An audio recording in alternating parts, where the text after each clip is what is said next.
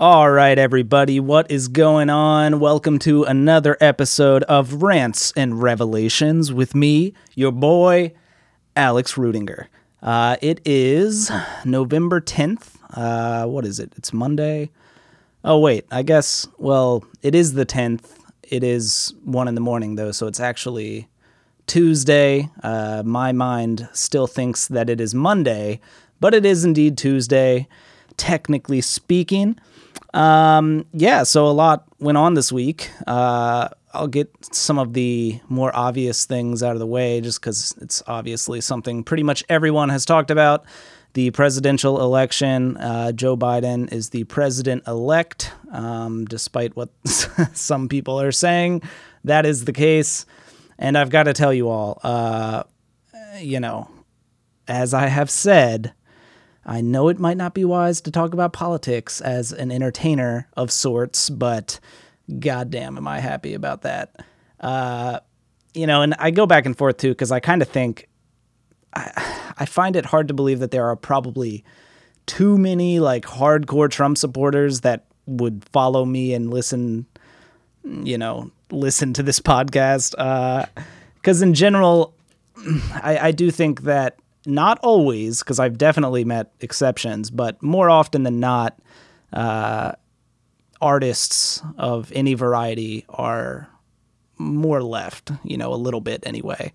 And I even consider myself to be more uh, like in the middle, but um, there are certain things, as I think I have said before already, that I'm definitely more liberal on, particularly uh, civil rights and and all that stuff. Um, so yeah, I mean, in general though, it is a monumental relief to know that Donald Trump is not going to be the president anymore. Uh, to be honest, I'm a little bit terrified to even say that out loud simply because I, I just think Trump is going to like try to pull a fast one and exhaust every avenue to cheat his way into staying in the office. And it's insane. Like, uh, you know, all this business of like the fraud and stuff. I'm just like, oh my God. Like, there is no evidence to support any of it. Uh, and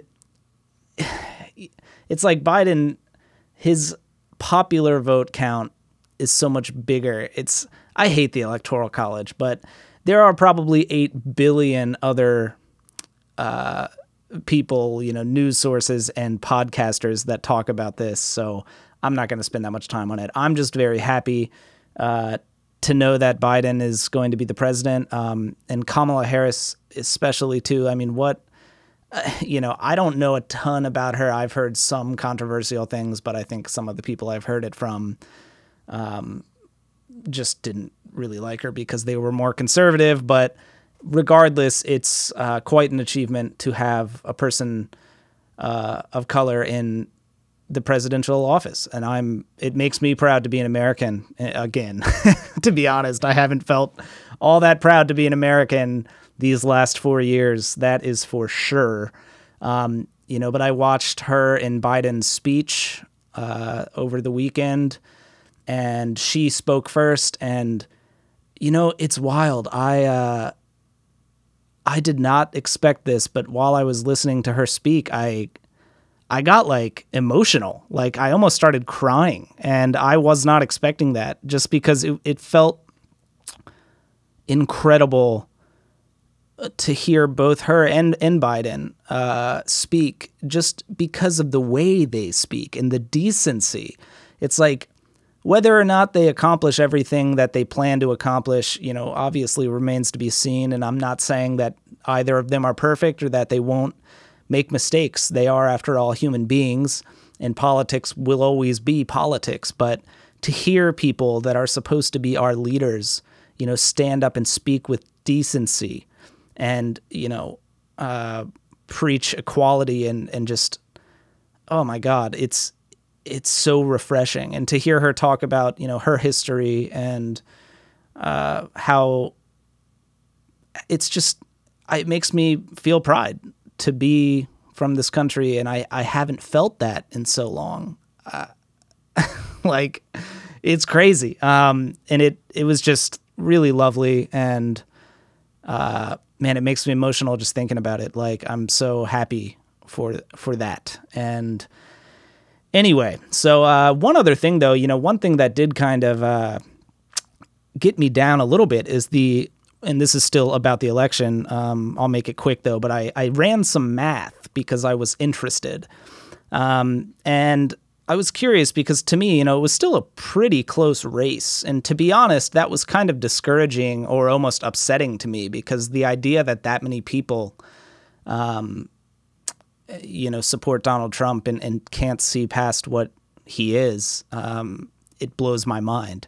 So I was curious, like, how many people, you know, relative to the American population, really did vote for him. And, and I, I basically just looked at the last census. So this is the 2010 census.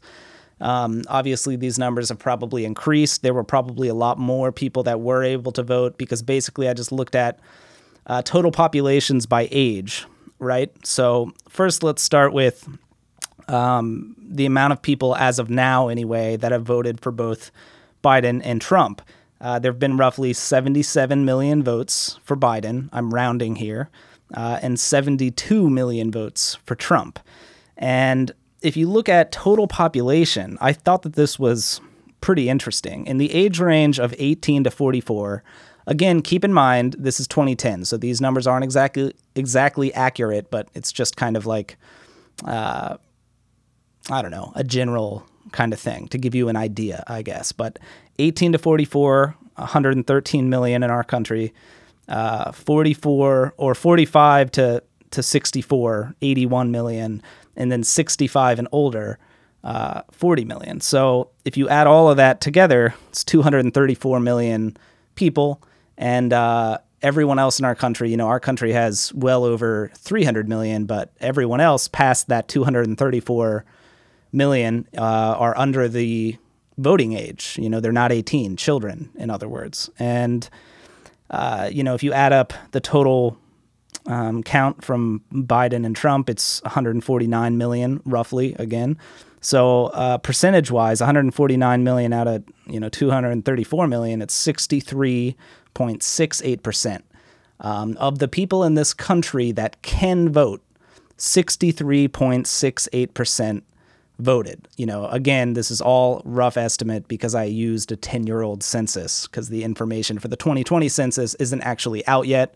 Um, but 63%, almost 64%. Um, I don't know if that's like a record. I have no idea, but it was always my understanding that a lot less people in this country uh, voted than that. so, um, and and furthermore, though, I mean, you know, of that percentage, right? You know, you subtract 77 million right off the bat because they voted for Biden, which means out of the whole population, you know, 70, let me, I can do that math right now, I guess. Well, I'll just estimate it, but 72 million voted for Trump, and there's a total of, you know, more like 350 million people in the country.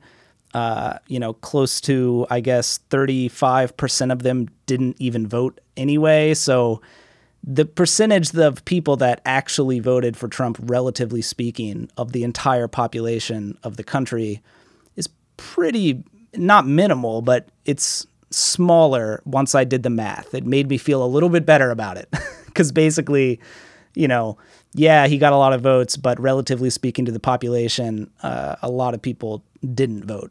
Um, you know, so you add that with Biden's votes, and it now makes the Trump number look a lot smaller, and that just made me feel a little bit better about it. Um, anyway, enough of all that. Uh, let me see. What else do I? There was a couple things I wanted to talk about. I got a couple more emails that I definitely wanted to go over as well. Um, oh, I remember. One thing I also wanted to say real quick. Um, Alex Trebek, the host of Jeopardy, died, and uh, I was sad about that. Um, not like devastated. I didn't even know him, but he's kind of an icon in American culture. And in general, I think Jeopardy is probably played all around the world, I would imagine. So definitely an icon of sorts. And uh, I don't know a lot about him. I haven't read about him, but from what I understand, uh, he's always been a very good, decent man. And whenever someone uh, in the later that's you know an older person especially that's lived their entire life and dies and and they were decent. They were a good person during their time alive on this planet. I always like to take a moment to just like really think about it and acknowledge them because there are so many people that aren't decent for their entire life you know? And uh, so you know it's it's sad to see a decent human being go especially one that influenced uh, culture in such a big way. So, uh, you know, may he rest in peace. And again, I don't know a ton about his uh, story. If I mean, shit, for all I know, there's some huge controversy he had in his career. But from what I've read, the minimal stuff that I have read, he's always been a very uh, upstanding human being. So, shout out to him. And, uh, you know, I'm sure his Jeopardy reruns will be watched for decades and decades to come. So, uh, yeah. Plus, you know, his name's Alex. That's my name. Pretty sick name. Am I right, guys? All right. anyway, there was some other stuff. Uh, I'm going to go over this one email. Um, oh, you know what else, though? Random. I. I heard the NBA will be restarting in like December, which I'm like, oh my God, it's like the only other good thing to come out of this fucking year. Okay, so I mean, big things for 2020 for me. LeBron James got his fourth ring, hella sick, and Biden got elected, hella sick. And then now the NBA is starting again in like a month. Like, I feel almost bad because the players have to play again. Although I was thinking about that too. I know that they were kind of throwing a fit about it, but at the same time, I'm kind of like, eh, like, y'all, like, you just got to play basketball. Like, everything else is taken care of. Like, I'm not saying it's not a lot of work, and I'm not saying they don't deserve a break, but like, you know, for one year they get a less of a break. You know, I mean, come on, just you know, just come back and play. Really, I'm being selfish though because I'm just excited at the idea of only having to wait a month before I can start paying attention to basketball again. And a lot of people that were out last year are going to be back this year. Like uh, Steph Curry and Klay Thompson are going to be healthy. The Warriors will probably be, you know, pretty powerful again. Um, will they take the West? I have no idea remains to be seen. Um, I, I think it a lot depends on if the Lakers, uh, if they make any trades. You know, I've seen random stuff about like Avery Bradley potentially going to LA. I don't know if that's true, um, but you know, if they get a couple more pieces, I think that they could. I mean, they could do it anyway. They just won a championship, but. Um, and then over on the East, you know, Kevin Durant's back, and uh, I've seen a couple things online about he's healthy and looking as good as ever uh, which is badass. So, I mean, it should be even more competitive than last year, really. Um, I don't know if they're going to be doing the bubble again. That occurred to me recently. Like, if the season's going to restart, are they going to do it in Florida again, but have all the teams down there? Um, I, I should look into that. I wonder because. I mean, next month, you know, the pandemic is still going to be going on technically. I did read something today about a potential vaccine, but I think it's all pretty preliminary still. Um, but yeah, so I'm excited at the idea of being able to watch basketball again. I also, uh, I, I, just love basketball and I love how they handled everything during COVID. They were the only sports franchise that literally, from the time they restarted down in Florida in the bubble to when it ended, zero cases, literally zero from all players and staff. No one got sick. And it's like, I don't know, man. You got to hand it to the NBA. They like had that shit on lock. So, yeah, I love the NBA. I cannot wait for it to restart. Um, anyway, so yeah, let me look at this email real quick. Uh, all right, I got an email here. I got a few, but I like this one uh, from a guy named Zach Shanley. Shanley? Shanley? Shanley is how I would think to say that. Zach, I apologize if I am butchering your last name. Uh, it says, Hey, Alex, I've been listening to the podcast and thought I'd email you a subject idea if you don't mind. I've pretty much given up being a drummer slash being in a band, but still get the motivation here and there to make videos when I watch yours and other drummers too. Ah, thanks, dude. I appreciate that very much. Uh, he continues, I think the main reason I don't have the motivation is because I don't have any professional recording equipment other than a GoPro and iMovie, and I have nowhere to practice other than my garage, which I hate playing in. So I was wondering what tips you have and if you could talk about that on one of your episodes. Also, what would you be doing if you don't want to be in a band but still wanted to do something with drums other than session work and things like that? Uh, so, yeah. Uh, wait, where, where should I start here? So, okay, for starters, I definitely, I'm sorry that you hate playing in your garage. Um, you know, it's funny, like, the Whitechapel practice space, um, I'm always thankful that when I'm down there, I can go practice there, but the practice space they have is basically it's not like it's a storage unit i guess but it's essentially like a garage the way it is inside and what the building is made of and that kind of thing and uh, it's really unpleasing to play in so i totally understand that you know it's crazy how much a room can make a difference you know like from playing in that room to like you know both the times my favorite live room i've ever recorded in is middle farm and uh, in England. It's in Devon, England.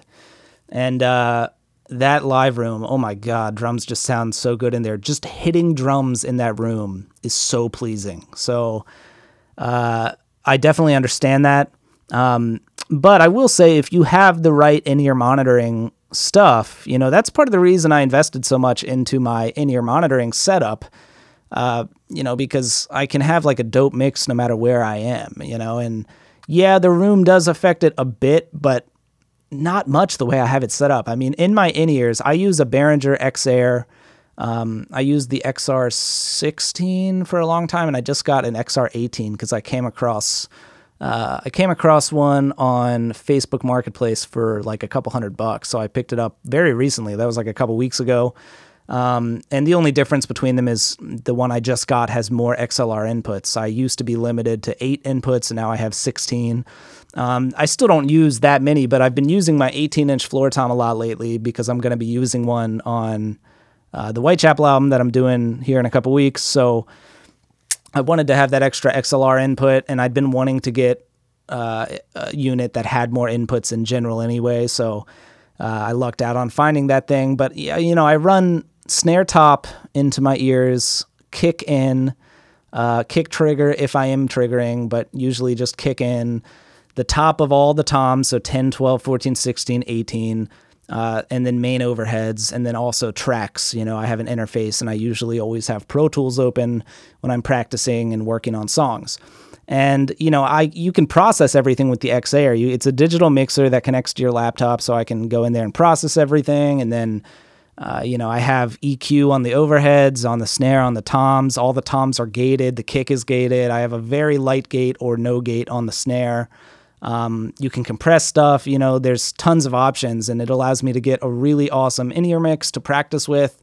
Um, it's also part of the reason, you know, when I practice with the same old shitty drum heads that have been on my kit forever, I basically only change my heads if I am recording drum videos or if I'm, you know, on tour or playing with people. If I'm recording, obviously I'll change them, but when I practice on my own, there's no reason to, you know, like if I take my in ears out, and I don't even tune them that often. That's the thing. Like my drums probably sound like shit most of the time when I'm practicing because I'm just practicing by myself. What do I care? And it doesn't even sound bad in my ears because of the way I have them EQ'd and gated.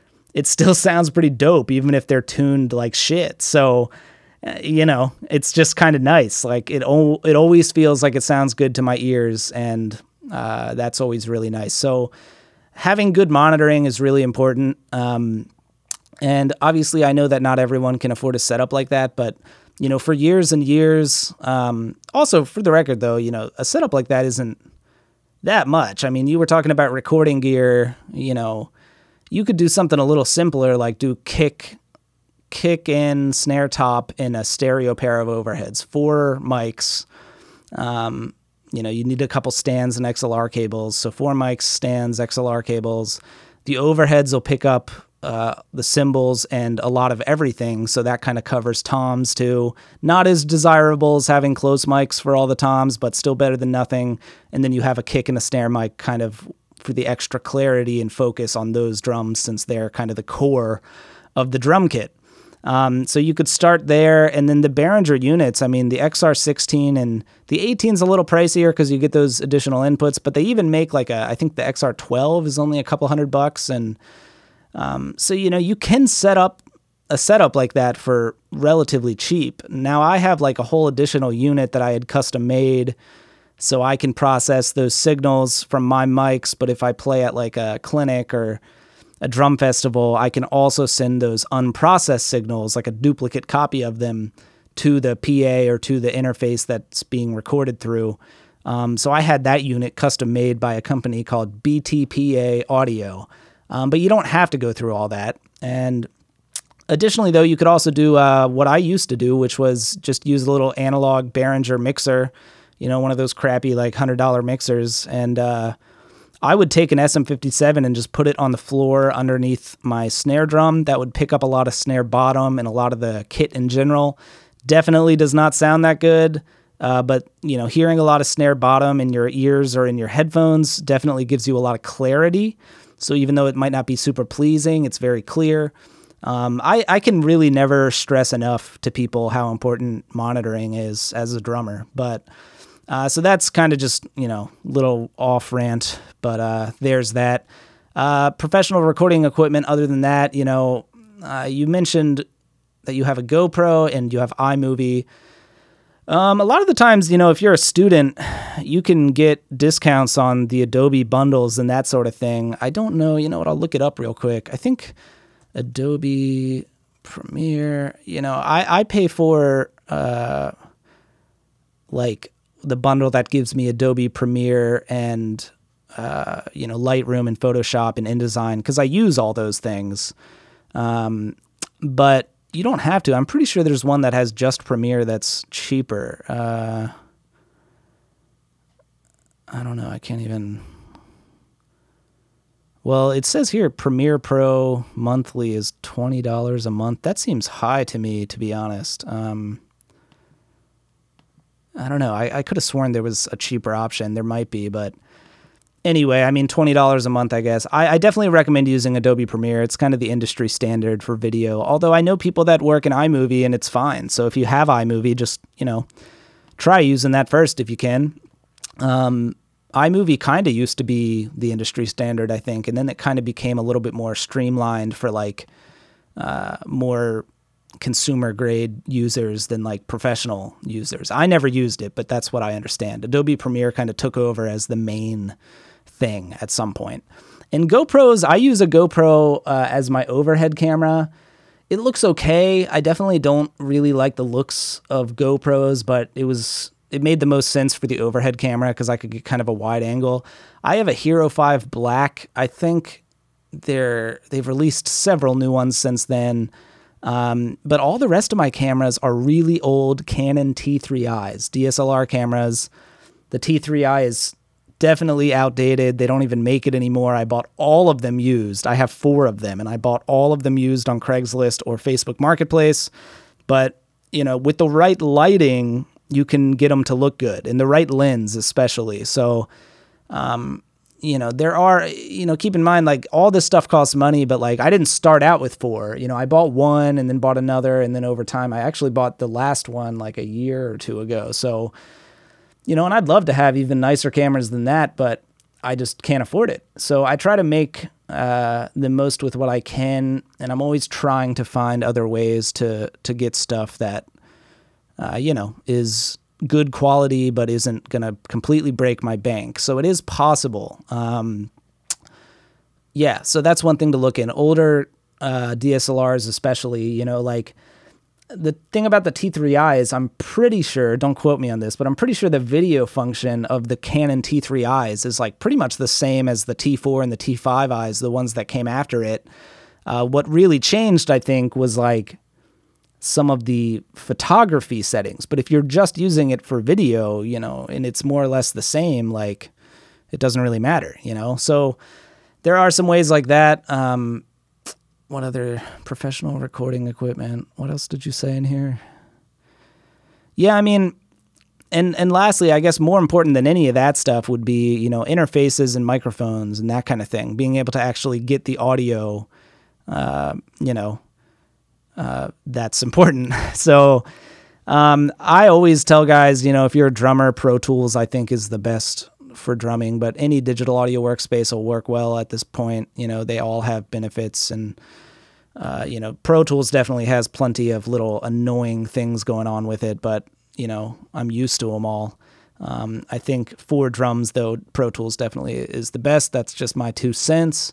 Um, and you know, you can get inter- interfaces for really cheap, man. And, you know, a lot of my YouTube videos, probably like over 50% of the videos that are on my channel, were done with an old, old interface, a Steinberg MR816X. They don't make it anymore. And when I bought it new in like 2010, it was like 650 bucks. And you know, I used it up until fairly recently when I upgraded to some other stuff. Um, so you know, you can get an interface. You know, the the micro, like yeah, sure, in a perfect world, you know, having super high end stuff would be great for everyone, but you can get away with you know crappier quote unquote stuff and you know make it sound good if your source is good if your you know drum sound is good and you play good it's gonna sound good you know those are the most important things. And that's the thing with drums, man. Like there are so many variables.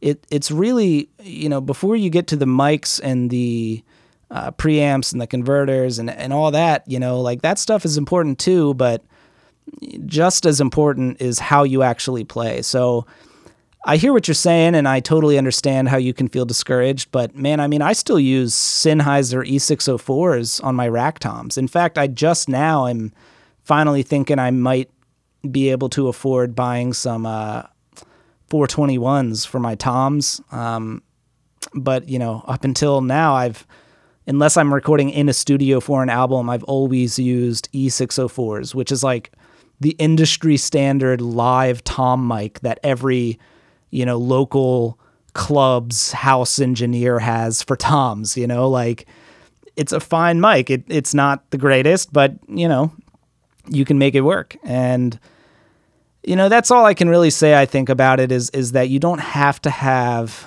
um, the best gear ever to make something work. You know, I used uh, whatever I could for a very long time and slowly upgraded over time.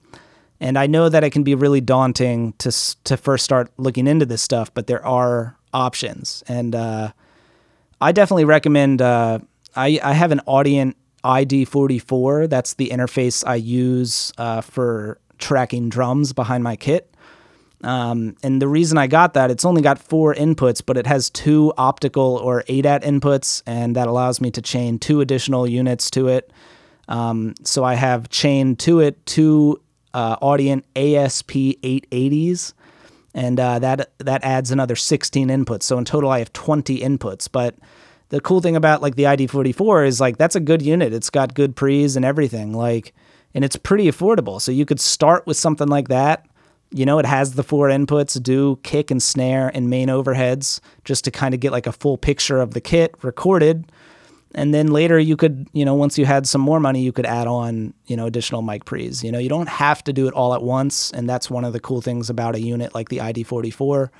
Um, so anyway, uh, yeah, I hope that helps to some extent. Um, but just know, man, like you're not alone. In general, like looking into all this stuff and much less making purchases is pretty overwhelming and daunting. Um, but even myself, man, like, you know, a lot of the gear I use isn't the most phenomenal. So uh, it's gotten better over time. And I'd say right now I'm kind of at a point where I'm almost happy with everything I have uh, like I said, I want to get some of those 421s. Um, I scored another AKG D112, the Mark One. Um, I scored another one on Craigslist the other day for like a hundred bucks, uh, and they're cheaper than they used to be because they came out with the Mark II version of it. But I already had a Mark One, and I've always used it as my 16-inch floor tom mic. So I got another one so I can use it as my other floor tom mic. You know, ideally, I'd rather have you know 421s for all my toms but because they're so expensive i'm just going to buy two initially use them on my rack toms use the akg d112s on my floor toms and then maybe eventually i'll upgrade uh, to 421s for everything. But you know just like what i'm preaching here you know you don't have to do it all in one go. So just food for thought. Um, yeah man. And honestly I oftentimes really like, you know, I wouldn't want to do a YouTube video with it, but uh, when I put videos on my Instagram story, you know, just the camera audio that the iPhone captures, I kind of think it sounds sick sometimes. Um, but anyway, what else did you say here in this email, good buddy Zach? Um, also, what would you be doing if you didn't want? Okay, so yeah, I like this question. This is another one I wanted to talk about. Um, I don't know, man. I think if I wasn't playing in a band, I would still play drums and I would do YouTube videos just because I really enjoy recording, do session work. Um, but I don't know. I've thought about it a lot recently because I've heard rumors about how there's not going to be any touring until 2022, which means I have over another year of being at home not touring. So I'm trying to think like, okay, what am I going to do? Do I do I want to up my uh you know, what the hell am I trying to say? Do I want to up the content output? Like, I'm sure a lot of you guys, you know, might like that if I started doing even more videos and tried to like really capitalize on doing the social media, like YouTube drummer thing. Or do I want to, you know, go, you know, I thought about using the next year, if I am indeed home for the next year, using part of my time to do something a little more quote unquote normal, you know, like going to a trade school. I think it would be badass to be an electrician. Those are the type of skill sets that uh, I think would be really handy for my own self to use for home ownership, which I'm currently in the process of trying to do too. Um, and also, they do pay well, and it's never harmful to have a trade. And I wouldn't do that full time, but you know, then I'd have that skill set and uh, keep doing music. And I don't know. So that's just one idea I've had um, recently. Uh, but I think if you're saying like stopped doing touring altogether forever, I really don't know, man. Um, I've thought a lot about how eventually, assuming I continue playing metal and and want to do it the way I do it, which is like hard hitting and pretty hard on my body, to be honest. I've thought a lot about how eventually I would like to end up being uh, an AR rep at one of the companies that I've worked with for a super long time. In fact, I kind of jokingly said to my old Tama rep when he told me he was leaving uh, to move to Evans. Um, he was, yeah, he was the rep at Tama, Aaron Vishria. Now he's the rep at Evans Drumheads. Um, but when he was leaving, I kind of jokingly was like, dude, let me get that job. You know, let me take your place. And he kind of was like, are you serious though? Like, cause I might be able to like convince, you know, Tama Japan, like, you know, but and but then he kind of was like, well, you'd have to move out to LA, and I was like, ah, I don't want to do all that. So, um, but it seemed like it was like a potential thing now, you know. But I also I'm not like ready to stop touring and stuff, but um, you know, I think going to work for one of those companies would be really cool. Uh, because I will always love drums and I will definitely always love gear. Um, so I could see doing that at some point later in my life. Um, I think I'm good enough with equipment, have enough know how, uh, and also am good enough at talking with people and communicating that it would be cool. Um, but yeah, I really don't know what I would do if I just sto- totally stopped full time. But um, I've also thought about, you know, this next year, if I am in fact home for all of 2021, maybe I will uh, try to get certification for being a barber. I've always wanted to do that. Um, you know, I love getting my hair cut and keeping my fade all tight. And I'm very detail oriented. So I think I'd be okay at doing it for other people, you know? So I've thought about maybe I'll try to do that this coming year. Um, Anup and I also have our uh, RS drums software. It's like literally, we were just talking uh, online a few minutes ago. Like, we just got like a final version from Native Instruments. So that'll be out soon, like really soon. And uh, who knows? Maybe that'll grow. I don't know. But um, you know, I don't know, man. I think I, I don't know if this really answers your question, but I don't know. I think I would always do drums in a part time capacity, but uh, if I stopped touring, I think I might go the route of doing something. And I might just be saying this right now for the record because 2020 has been kind of hard on my mental health and I'm kind of worn out. Um, but part of me thinks I would not do uh, the route of some people in like upping their social media game and posting even more and more and more and more content, blah, blah, blah, you know? Um, clearly, I know people that have done really well with that. You know, now people are starting to stream. And I've had people tell me I should start to stream, but to be honest, man, I don't I don't want to. Like if anything, I I've had less a desire to post and be active online than ever before. And I kind of think that that'll come back. I kind of think it's just 2020 and that I've been kind of up and down, depressed and not, and incredibly anxious about a number of things going on in my life. And I'm not unhappy entirely right now, but I'm also not like, I don't know, I'm not at 100% mental capacity. And I've also been just filled with so much uncertainty in 2020, as almost everyone has, that I'm just not as focused. I'm not as like gung ho about posting online all the time. And I, I never want to be that kind of person that is like, uh, you know, for the most part, when I post online and I'm excited about something, it's exactly how I feel. And, you know, then I see people that post all the time, you know, and it's more of a job and, you know, they have a schedule to keep to because it is their job and they got to put content out by a certain time and, you know, that kind of thing. And I don't know if I want to be that, you know, I don't know if I want to be that dependent on social media because it wears me out. And as I'm getting older and older, I'm finding that to be more and more true. Um, you know, not to bash anyone that has done that, more power to them, but I, I just don't know if it's for me um, in the long term. But, you know, then again, I love doing drum videos and I love recording and I also like doing stuff like this, talking and being on the podcast. You know, it's all pretty new for me, but um, I love that kind of thing and having like a genuine connection with people. So I don't know. You know, maybe it's just 2020 that's making me feel that way. Um, you know, and it doesn't mean I, I'm not. I'm not saying I'm going to go hard in the other direction and like stop posting altogether or anything. I just don't know if I, you know, would want to go in that direction of like trying to do it full time, like in terms of income. So I think if I wasn't touring and getting additional income from that, I would uh, probably do something more along the lines of what I was talking about, like uh, some kind of trade or. I mean, maybe I'd go back to school. I've always thought being a therapist would be awesome, but I don't really think I want to go back to school at this point. Um, mostly because of money. If it was free and I lived in a country where I could just go to school, then sure, yeah. But uh, I'd rather spend money on something else. You know, uh, I'm just because school is overwhelmingly expensive.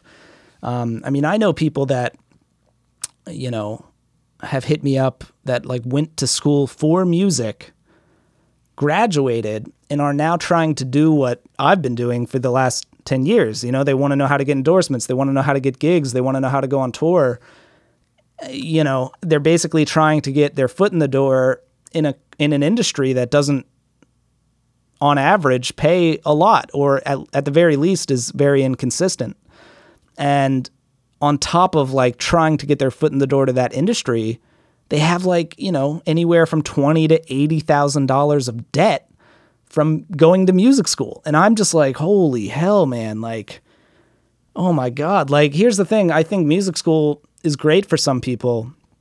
You know i think you know i remember whenever i've toured with Matt Garstka you know Garstka like he went to Berklee and he fucking took it for everything it was worth, you know? Like he went in there and worked his ass off and got the most out of the uh out of the what the hell am I trying to say?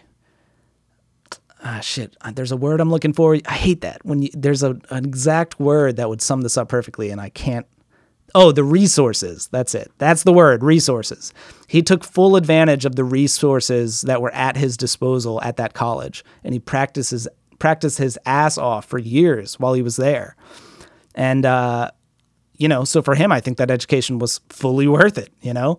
Um, but I do think there's somewhat of a misconception of people thinking going to music school and having a music degree, you know, that's not going to get you a gig necessarily, you know? So um, I don't know, you know, if I did go back to school, I definitely would not go for music. Um, you know, just because, like I just said, I think a lot of people are. I, okay, let me back up. I would love to go to school for music if it were free, just for the education aspect of it. You know, like just so I could take advantage of uh, great instructors, you know, and, and being kind of like engulfed in that kind of an environment for however long. But in terms of like realistically what it would cost, I would never do that. so, yeah. Um, anyway, now I'm just ranting. But then again, that's the name of this podcast, y'all Rants and Revelations. I feel like the tone of this podcast is more serious than the other ones I've done in a way. I don't know if that's true or false, but um, yeah, anyway. What else did I want to say? Um, yeah, so I don't know, man. I, I do think I'm going to end up having to explore this year uh, potentially some other options if we're not touring at all in 2021. Um, but I'm I'm also trying not to base any like I wouldn't make a decision to like a long term decision this year. You know, this year's just been too odd. I need to get back into the groove of being on tour and living my life like normal again before I'd ever consider, you know, something different down the line. Um, I think I still have a long, long time left of touring. Um, I'm very excited at the idea of going out on tour with Whitechapel again and playing the songs that, you know, playing some of the songs that we're currently recording. Uh, at least they're currently recording. I don't go and track drums till December, but uh, by the time I go to track drums, everything else will be done. Drums we're doing very last. So um, I can't wait to play songs with them that I, you know, had a part in writing. And not that I don't love playing uh, their songs too. And in fact, to Zach Shanley, the G, uh, I almost said the Gmail because uh, that's what kind of email you have.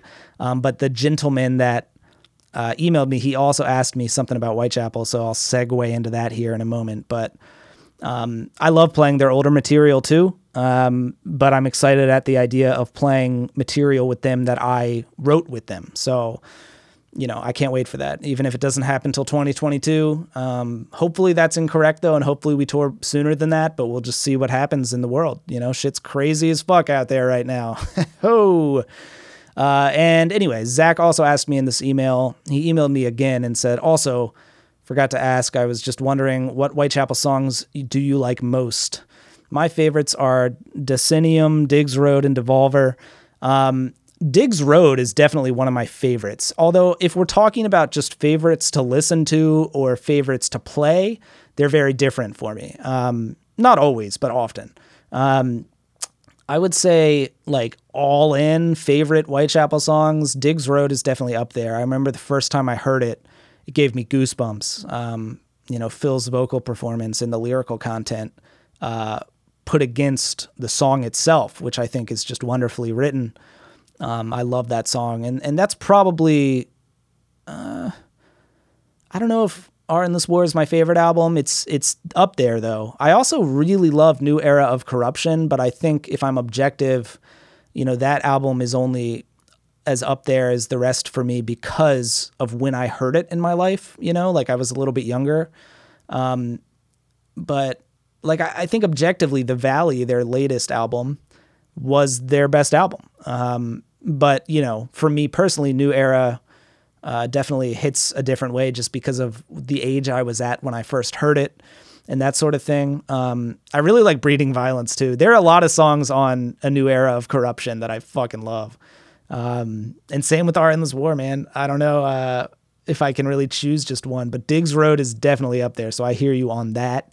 Um, I'd say Breeding Violence for sure. We've never played Breeding Violence live, like with me in the band. So um, I hope we do at some point. Um, but I'm pretty sure they played that song a lot before I was playing with them. So like they haven't wanted to add it back in anytime recently. And, you know, keep in mind they're like seven albums into their career now, so they have no shortage of material to add into their set. So um, I love playing Brimstone. I like a lot of the songs on their latest album a lot. Um, which is the one that I played at uh shit.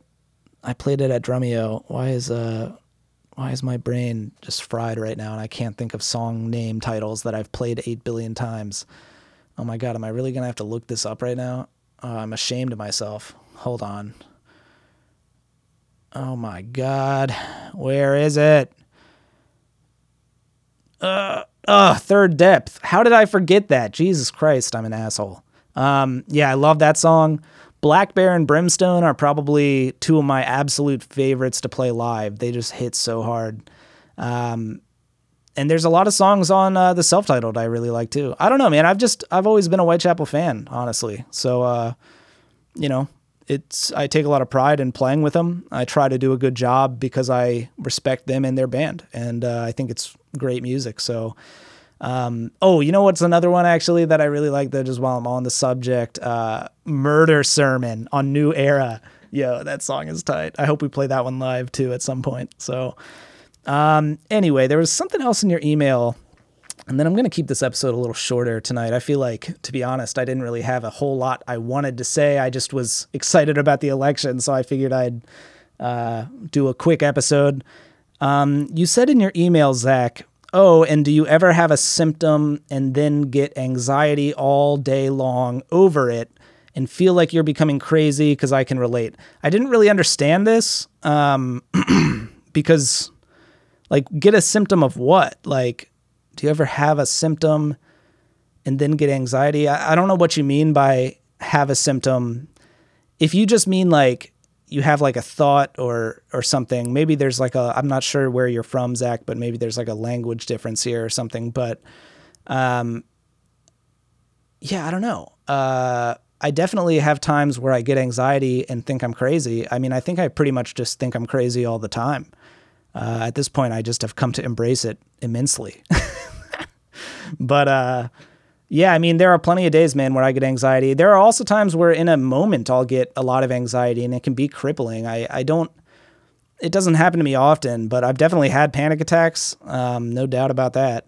Uh, the last one I had was uh, four years, three or four years ago. Although I felt like I was almost having a panic attack at some point in the last, like, I can't remember when it was, like, at some point during the, uh, quarantine of the pandemic. Like, I don't remember what even did it. I was talking to somebody via text and I was trying to play drums too. And I just had this weird rush of like how uncertain everything in the world was and in turn my life. And I got really lightheaded and sweaty and felt like a little nauseous and like I was out of breath.